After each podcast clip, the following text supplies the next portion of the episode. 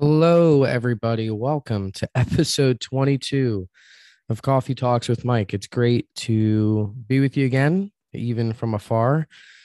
As you can hear my voice, I'm a little under the weather here, so I'm battling a little bit of a sore throat, but I think I'll be good for an episode with you guys. Um, and as I was trying to think about what I wanted to do, frankly, uh, I've just had a lot of different readings going on for school and uh, you know i've been reading as much for myself as i'd like to lately and so as i was kind of going through my stack of books I, i'm going through at the same time i was comparing that to what it seemed like you guys were most interested in and one of the best turnouts um, that i've gotten in the last few weeks um, for readings were uh, was braving the wilderness by brene brown so um, i thought maybe I'll just uh, kind of go through another chapter with you guys on that. Brene Brown's great. Um, and this is a book that uh, was really helpful to me the first time I read it, and it's been helpful as I've been rereading it. But to just build on the last episode uh, that I did with Brene Brown, um, or the last chapter in that vein, uh, I'm just going to jump right to chapter two, which is the quest for true belonging, which again is part of the um, the subtitle of the book, The Quest for True Belonging and the Courage to Stand Alone. She covers both of those things in this chapter. And so uh, let's jump into it. Uh, she starts off by saying, like, true belonging is what all human beings crave on some level. We might not call it that, we might not articulate it in that those exact terms, but ultimately, at the end of the day, we all want to feel like we belong somewhere and that can be revealed in in the friend groups that we have or the hobbies that we take on or uh, any number of things but we want to just feel that we belong where we are. There's nothing worse than feeling like you are out of your element. And so she says we want to be part of something but we need it to be real. It can't be conditional or fake or constantly up for negotiation. So that seems like well duh but when you think about those qualifications, conditional, if you truly belong somewhere in a friendship, on a team, on a staff, at a job, it can't be conditional, right? We understand that if you don't do your job, then eventually you're going to get fired. There are conditions there. But when you truly belong somewhere, short of you just doing the worst possible thing to to to ruin a relationship if it's not conditional, then those people will love and embrace you even when you aren't your best version of yourself. Um, it can't be fake. And this is what we see, particularly in adolescence. We we understand that, and people joke about that with teenagers, but we absolutely see it far beyond adolescence. Is people seeking belonging so much that they're willing to either be fake themselves or go into a fake scenario for that belonging what I have found in the last five plus years of working with teenagers directly week to week is this is not just teenagers that deal with this. Some people, I'd say at least half of people don't grow out of this mindset that that you crave belonging so much you don't actually even care if it is who you are. You don't care if you get to be yourself to belong. You just want to belong. So you'll become whatever you need to become to fit into let's say a church community, or let's say a friend group, or let's say a job, you're so concerned about the need fundamentally to belong that you'll do whatever it takes because it's it's crucial to our human survival and then constantly up for negotiation is the last qualifier she uses and i think that's a pretty simple idea but basically if you have to negotiate with people why you belong, why you should be there, why you matter, then it's not truly belonging.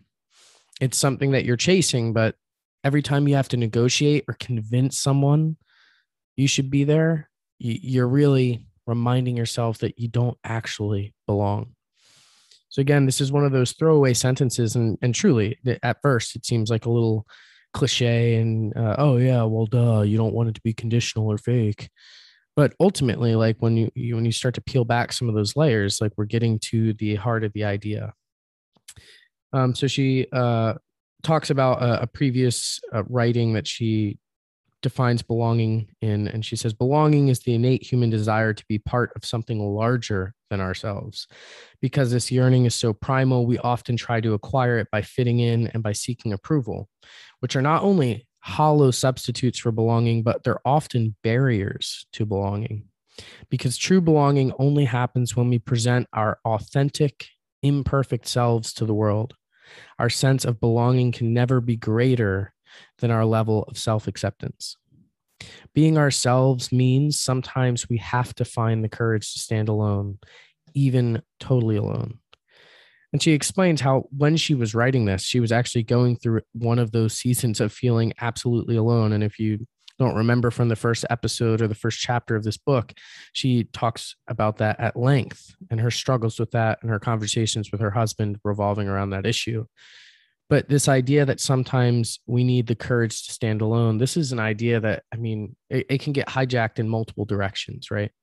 Like, oh, like we can justify any bad idea we have and say, well, I just have the courage to stand alone. You just don't believe the greatness of my idea yet. Okay. Yeah let, let's just take that and we'll just set that to the side for now and assume everyone listening is really looking to to be the best versions of themselves right that doesn't mean that you never listen to someone else's um, input. It doesn't mean that you aren't open to the idea that you get it wrong often because we are imperfect. That's one of the important parts of that definition authentic and imperfect. When you recognize you're imperfect, it doesn't mean you pretend to be perfect. So when you say, "Oh, I need the courage to stand alone," it doesn't mean it's because I'm so perfect and no one else accepts it yet. Therefore, I need to be stubborn and never let in or give in to the idea that there is room for improvement here. No, that's that's not what we mean by courage to stand alone. It's rather that when we dig deeper into the idea of true belonging, and I quote here, it's clear that it's not something we achieve or accomplish, it's something we carry. Once we belong thoroughly to ourselves, and I would add to God, uh, and believe thoroughly in ourselves, true belonging is ours. Now, Brene Brown talks about faith um, everywhere and in this book as well, but uh, it's not as explicit sometimes and this is one of those areas where you know i'm not a huge fan of the idea of self-help books or self-help you know mantras or whatever except for when they actually help um, she's kind of rooted in a lot of research so i like I, I like the way she approaches some of this but i don't think it's just like just believe in yourself but what she's pointing to is a deeply um, historical christian idea that we must truly be honest with ourselves about who we are and where we are so that we can actually present ourselves to God. If we're only ever presenting like a, shadow of who we are or like the skeleton of who we are without all of the other stuff, if we only show up with what we think we're supposed to do and say and be rather than actually presenting ourselves where we are, then it's really hard for us to ever be honest with God about where we are and what we need. And so, this idea that like we need to uh, belong thoroughly to ourselves, I think, is trying to get us to the idea that we need to take ownership of where we are the good, the bad, the ugly, uh, everything in between. Like, we need to belong. We need to understand that, like, where we are, even if it's not great, is where we are we often like play in our minds like oh it's just a bad day or it's just a bad week or it's just a good day or just a good week and it's like no like everything up to this moment that you hit play on this podcast today got you to this moment it's a it's a perfectly chaotic swirl of events and emotions and feelings and sleep or lack of sleep and food or lack of food that got you to this moment and if you can own that then you can begin to truly belong to yourself where you are. But if you continue to play into the mindset that, oh, it's just, you know, I am at the will of all these other things in my life, like it is what it is, going back to the Justin McRoberts episode, all these things keep happening to me. It's like, no, like take ownership where you are. It is what you make of it. Even if there are things out of your control, you can control your interactions with those things even that mindset. And when you begin to do that, you take ownership and you truly can belong. So she says, belonging to ourselves means being able to stand alone, to brave the wilderness of uncertainty, vulnerability, and criticism. So, again, the, the, using the title of the book here to, to narrow it home uh, or narrow it down around and narrow it down and bring it home. Wow. Um, you know, wilderness is untamed. Wilderness is scary. Wilderness can be full of desert and drought. Wilderness is really deeply significant in scriptures in particular, but it's an image that has permeated cultures all throughout time.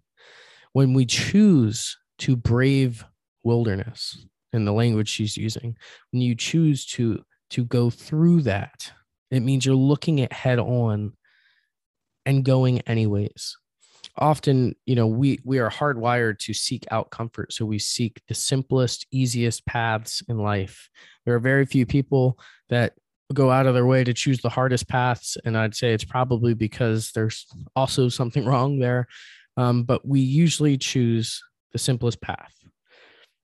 Braving the wilderness which is the kind of uh, metaphor she's using for belonging to ourselves means being willing to stand alone to be uncertain, to be vulnerable, um, and and to accept criticism. Vulnerability in, inherently means opening yourself up to hurt or attack. That means when you present your most authentic self, it, it you may actually get hurt when you only are ever putting on a show or only ever revealing part of yourself to the people closest to you or to strangers. Then when that gets attacked you can go well they don't know the real me. They don't know my real passions. They don't know the other things that are going on so it doesn't actually hurt. But to choose to be vulnerable with someone. Think of a romantic relationship. When you choose to let someone all the way in you've given them the power to love you deeply and to hurt you deeply. And that's hard. Braving the wilderness is about enabling yourself to be free in that so that you can actually move forward. So she goes on and uh, to, to kind of continue defining this idea of true belonging. Uh, and so she talks about one of these studies she did, and she said the question she asked people about belonging is what are people trying to achieve? What are they worried about? And the answer was surprisingly complex. It says they want to be a part of something, to experience real connection, but not at the cost of their authenticity, freedom, or power. Uh, when she dug deeper into what they meant, um, they said there was a fear of spiritual disconnection and us versus them. Um, and it the way they kind of qualified that was saying there was a diminishing sense of shared humanity and that this kind of led to this reluctancy to choose between being loyal to a group and being loyal to oneself and lacking that deeper spiritual connection to a shared humil- humanity um, people were far more aware of the pressure to fit in and conform. So i think this is a, a huge point to make um, which hopefully isn't brand new to you or to me but when we talk about our shared humanity, um, sometimes again, this can be hijacked for really ridiculous reasons, right? The way that people kind of address it, like there is no race but the human race. It's like, yes, we can affirm that in one sense. And in another sense, we know that there are deep complexities about the experience of people based on the uh, creation of this mindset of race in human society all throughout time, right? So there are plenty of things that divide us, that separate us, even in an I'd say a neutral way. Like at a certain point, there's a language barrier, right? Um, and that's not a bad thing necessarily. It just exists. It's part of reality. But part of our reality being better is being able to acknowledge that it exists and to work together to overcome some of those difficulties in the pursuit of the value of shared humanity. Think about like the people that you view as the worst in your life, whether they're specific individuals that you know or that you know of, or they are like ambiguous people groups. Um, the the way that we justify making people into our enemies is by dehumanizing them. right? We take away their humanity. We say we are human. Like whoever Mike Kramer is, that is the, you know, the, the standard for what it means to be human. That's how loving you should be. That's how strong you should be, et cetera, et cetera, et cetera. And all the people that I think are bad for whatever reason, they don't meet the standard. They don't share the same humanity as me. When we diminish the reality of our shared humanity with everyone around us, it, it actually dehumanizes us too in the process because one, we start to close up, we're no longer vulnerable. And two, we lose the ability to see the image of God in other people. And when we can't see the image of God in other people, we have no capacity to love and we can go to countless places in scripture that talk about love we you know first corinthians 13 is always used at weddings and it's talking about god is love love does not fear love does not you know envy etc and uh, you know paul is writing very specifically about spiritual gifts there. Not that it can't be applied to a wedding but you know clearly it's never the focal point. Talking about spiritual gifts and if you have the greatest gifts in life without love then they're pointless. And so if we have the ability to love and we choose the opposite, then then everything that we have at our disposal is apparently pointless. So when we dehumanize people, we're also losing our ability to embrace the love we were called to. Now, this does not mean that we are unable to call out problems or injustice as we see them, but rather that we can't mix up the evil intention or evil act with the humanity of another person. Now, there's no like hard and fast line of what kind of would ever make someone irredeemable. Uh, there, there are different ways that people kind of come up with this decision in their minds. I'm not here to explore that this this today, um, but rather to say there's something that we lose when we willfully and knowingly disregard someone's humanity, to separate ourselves from them, rather than looking at what has caused them to get to where they are.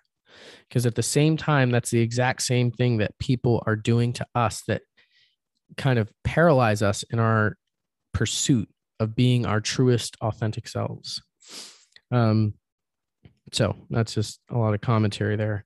Um, she's pointing to this idea that we are inextricably connected and that many people have picked up on this, but that humans in general have broken the link to one another.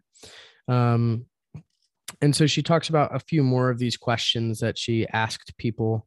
Um, and she talks about four elements that are really significant.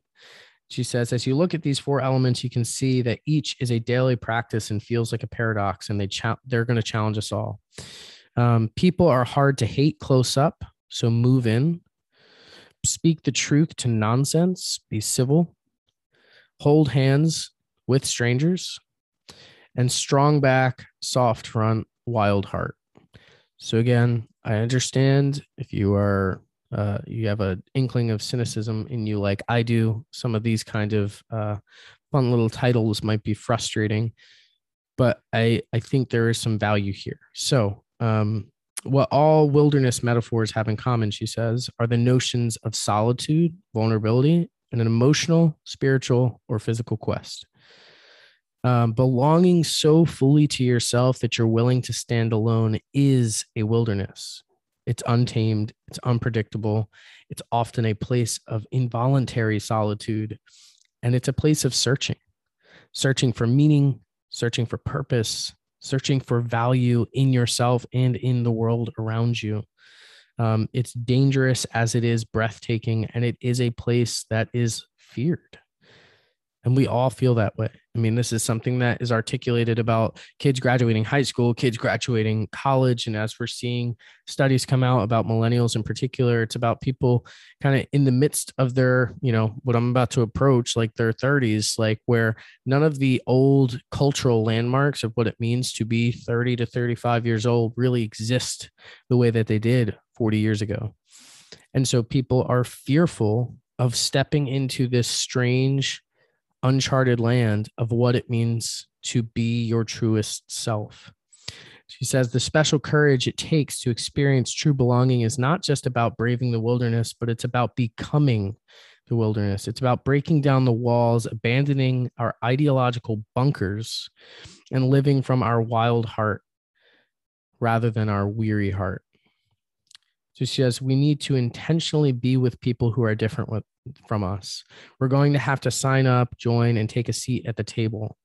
We're going to have to learn how to listen, have hard conversations, look for joy, share pain, and be more curious than defensive, all the while seeking moments of togetherness. Now, this has been a topic that uh, has been kind of addressed in a lot of ways over the last, I'd say, two or three years. This idea that like we need to have hard conversations, we need to choose relationship over division. But it's important to note that there are certain points at which, like, there are things in our lives that we say, I don't want to be in relationship with this person, and that's okay. There are people that have hurt you in, in ways that are not healthy for you to have them in your life anymore, and that's okay. There are people that hold to ideologies that you believe are just wrong, whether it's morally, ethically, spiritually, and you say it's not okay. Now, everyone, this is the trick of it, everyone defines those boundaries differently.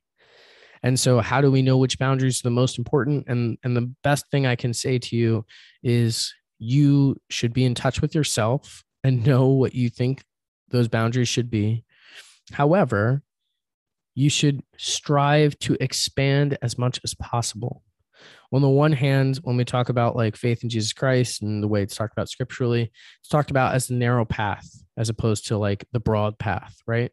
On the other hand, the love of God is expansive, not reductive. And so the more that we reduce the people that we we deem worthy of love and acceptance and our time and our energy, the less opportunity we have to actually love the way God called us to love, to spread good news.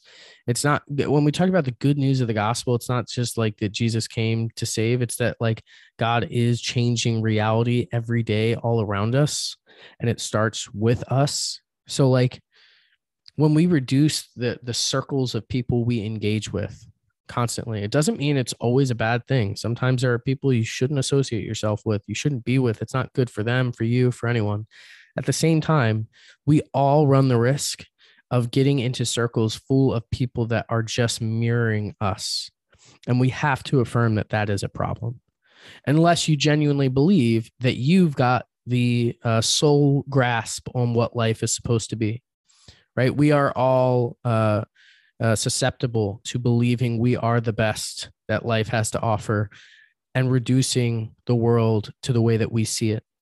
Again, I'm 27. If this is all the world is that I figured out at 27, then that that's probably not good. But it'd be foolish for me or ignorant at the very least to think that I, have come to my conclusions about everything in life just because I sat down and thought about it. I read a lot of books, I listen to podcasts, you know, I have my spiritual life, and yet take all that away. And at 27, living in 2021, I'm still the product of thousands of years of human history and thought and progress. And so as a result, I can't just assume that I now have the, you know, the sole um, take on what is right and what is wrong. I'm part of something much bigger than myself. And that's why we have to affirm this shared humanity and be willing to question ourselves every step of the way. So, that idea of being intentionally with people different from ourselves, that's really important. I'm not saying it's the, you know, we take that to the furthest extent and you just like everyone's welcome to Thanksgiving. No, like you you do that with wisdom and discernment and prayer and yet also be willing to question your own values be willing to question your own boundaries because it's the only way we grow she says true belonging is not passive it's not the belonging that comes with just joining a group it's not fitting in or pretending or selling out because it's safer. True belonging is the practice that requires us to be vulnerable, to get uncomfortable, and to learn how to be present with people without sacrificing who we are. Some of my closest friends are people I know I can be pretty much completely honest with about what I think, what I want to say, who I want to be. And I also, at the same time, know they don't always agree with me. but that has become one of the most important things to me. Uh, there are days when I don't want to have the conversation with them because one, I think I'm right. And two, I don't have the energy to convince them I'm right. And that's normal. But I still want to value that relationship and affirm the importance of being authentic and being vulnerable with them because that is what will ultimately yield the best version of ourselves together is when we challenge one another constantly not only to think about things from a new perspective but to coexist with those tensions because that's the only place where something good can come. When there's no tension when it's just comfort you are doomed to just be who you decide to be that day. And what human history tells us and what human experience tells us is that more often than not, we will choose the easy route and we will just cause our own demise. So she goes on to end this chapter with some braving skills. Um, and so, of course, it's all kind of uh, marketed with this title of the book, but uh, so she uses, I, I love using braving, and it's a acronym as a wilderness checklist because it reminds me that trusting myself or other people is a vulnerable and courageous process. So here are um, the values of each of the letters in braving. B is for boundaries. You respect my boundaries, and when uh, you're not clear about what's okay and not okay, you ask. You're willing to say no. Boundaries are really important I'm still learning how to do that. I guess it's a lifelong thing, but it's important when you to, to ask other people. Like I wanted to um to text someone that like we have like this this weird relationship. It's like a Venn diagram of both friendship on one side and and we have a real working work relationship. I wanted to text this guy about a question I had that would definitely cause him like it, it would be work for him to do what I wanted him to do and it's definitely easier for me to text him. Um, and I got halfway through sending the text and I realized, you know what? I hate when people do this to me.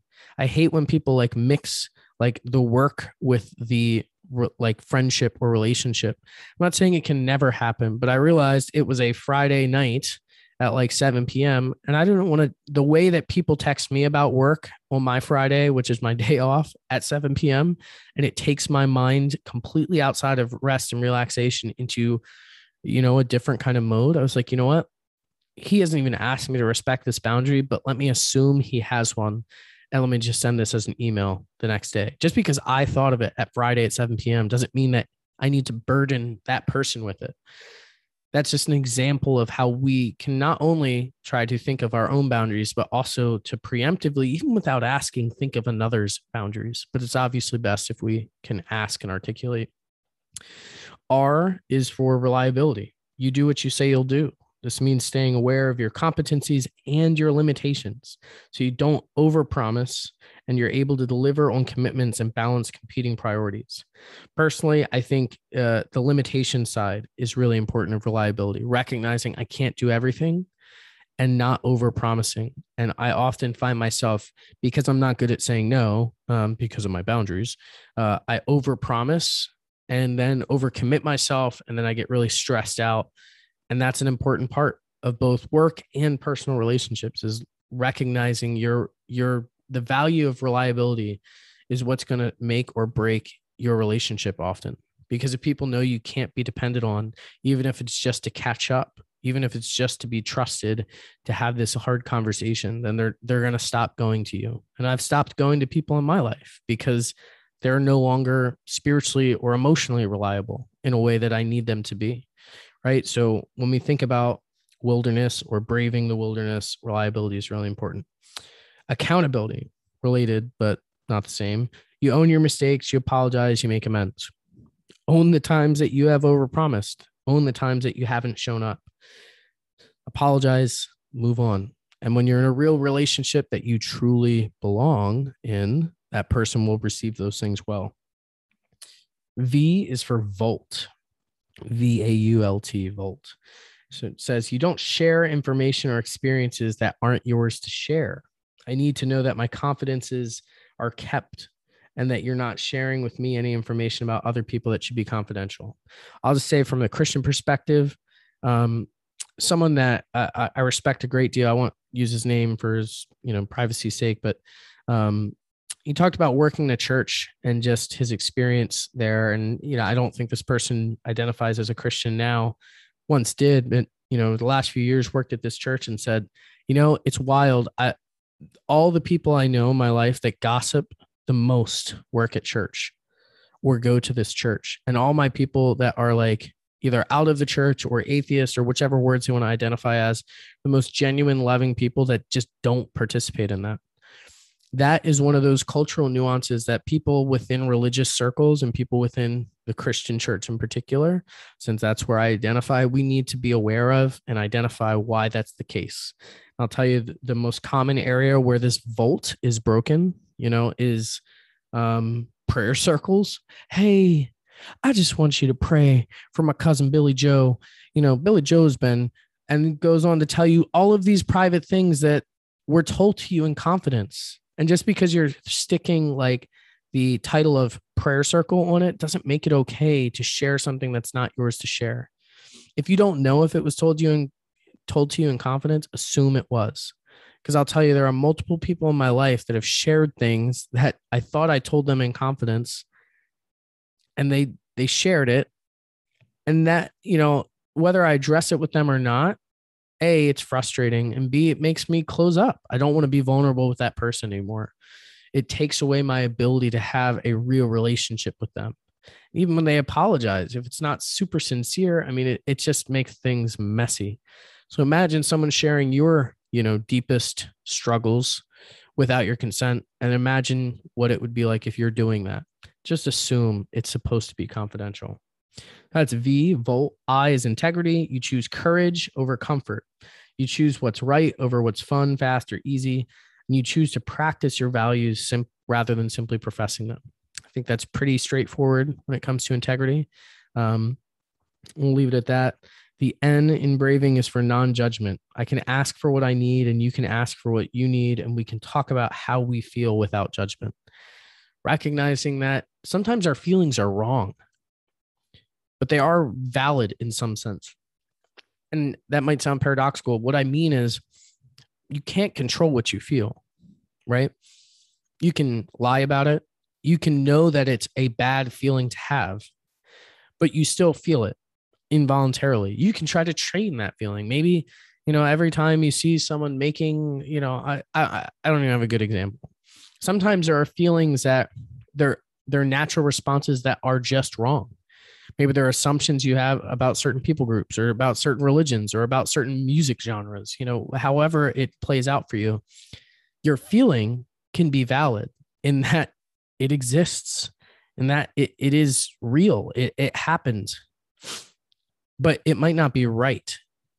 And that's an important part of having that humility to check yourself be your authentic self, but that doesn't mean that you get a free pass to every idea you've ever had just being unquestioned, right? And the person that should question yourself most is you. Question your intentions, question your values, question what's leading you to get to this place. Because when you're able to to be honest with yourself about those feelings and you can really be honest about the people closest to you in a way that they're not going to judge you but they there's a difference between judgment and i guess some kind of like constructive criticism right? I'm not going to judge you necessarily but yeah if you say something really dumb like we should probably talk about it. We should probably talk about it before you go tell that thing to the world and go oh that was a bad idea. You don't, don't aren't you ama- amazed at the the kind of stupid things people say on TV or on social media you're like, did no one close to you tell you that's a bad idea to say that or to think that? Or like movies. My, my dad and I laugh about this all the time. How did this movie get get approved? The script, but beyond that, the trailer and beyond, it's like, did did no one at any point say this is not good? We should not do this. It's crazy the non-judgment is important so that you have people you can really trust in your life to be your most authentic self so that they can help you be better. So the last letter in braving is g for generosity. You extend the most generous interpretation possible to the intentions words and actions of others. Now this is something that like i say with our teens a lot with their parents. Um, it's a, go- a good rule of thumb in general in life, but it can lead to naivety, naivete, right? What, what I say, what I like to say is assume the best of people, assume the best of their intentions. The problem is, even with great intentions, people can be absolutely terrible. So good intentions doesn't just give you a free pass to be whoever you want to be or do whatever you want to do. But often what I see happen is that people come into a situation and they just they assume the worst before they've even interacted with someone, whether that's a stranger or someone they know. And sometimes when you're assuming the worst of someone's intentions, right? Maybe the way they worded an email or worded a text or didn't show up or said something smart, you interpret that as, oh, like they're trying to put me down, but maybe they really thought it was funny and that you would laugh at it.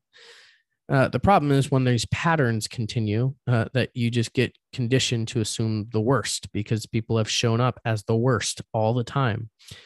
But we don't want to become calloused. We don't want to become numb. Part of being authentically human is keeping feeling in our lives, metaphorically, but I guess physically too, like trying to keep a pulse on our own bad intentions but our own misunderstood intentions. How many times have you done or said something and someone interpreted it as the worst possible intention? You're like, that's not even what I was trying to do. And they're like, yes, it is. And you can't even convince them. They've already decided. We do that too. And we need to strive not to do that. And so she goes through, um, uh, you know, these different letters to talk about braving. And so, like one of these kind of checklists you can go through as you're trying to think through your day. Maybe you meditate, maybe you don't. And you know, these are the kinds of things I'm like, yeah, this was a good, uh, this is a good idea, and then I don't do it. But here's the checklist she has for you know for B. Did I respect my boundaries today? Was I clear about what's okay and what's not okay in given situations? R. Was I reliable? Did I do the things I said I was going to do? A, did I hold myself accountable? V, did I respect the vote of confidentiality and share information appropriately? I, did I act from my integrity?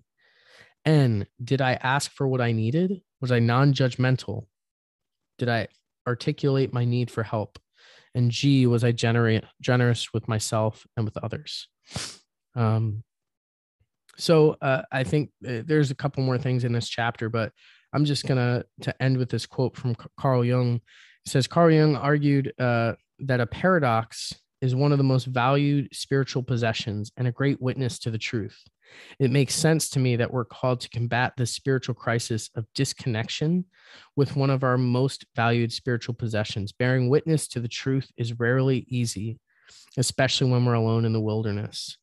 Um, but, and this is uh, Brene Brown saying, but as Maya Angelou tells us, the price is high and the reward is great. Paradoxes are things that seem absurd, seem contradictory, but are actually true.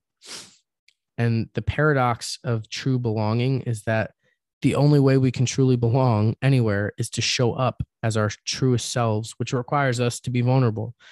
But in fact, by enabling ourselves to be vulnerable means that we might not belong and that might hurt and that might be terrible. So as individuals, we need to do that. We need to show up so that we can truly belong. On the flip side, we can't crucify every person that tries to show up as their truest selves to us. At the end of the day, there are people that we're we're going to see them live their lives and we disagree with the way that they live their lives, but we can't we can't ostracize them for showing up as their truest selves. You can't wish someone was different than they are. They they are who they are. And so for us to be able to engage truly with God and with others, we need to show up as we truly are. Doesn't mean we stay there. Um, it means that we we start there and we move forward from there. But often we're good at deceiving ourselves and we don't show up as our truest selves. So the challenge to you today is to go maybe rewind a little bit and listen to that checklist again of the acronym for braving boundaries, reliability, accountability, etc. And see are you showing up as your truest self today to your friends, to your family, to your employer, to yourself, to God? And if not, what are the things you need to change? Is it in your boundaries? Is it the amount of things that you share that you shouldn't? Is it your integrity? Is it generosity towards others and self? check in with yourself so that you can actually move forward.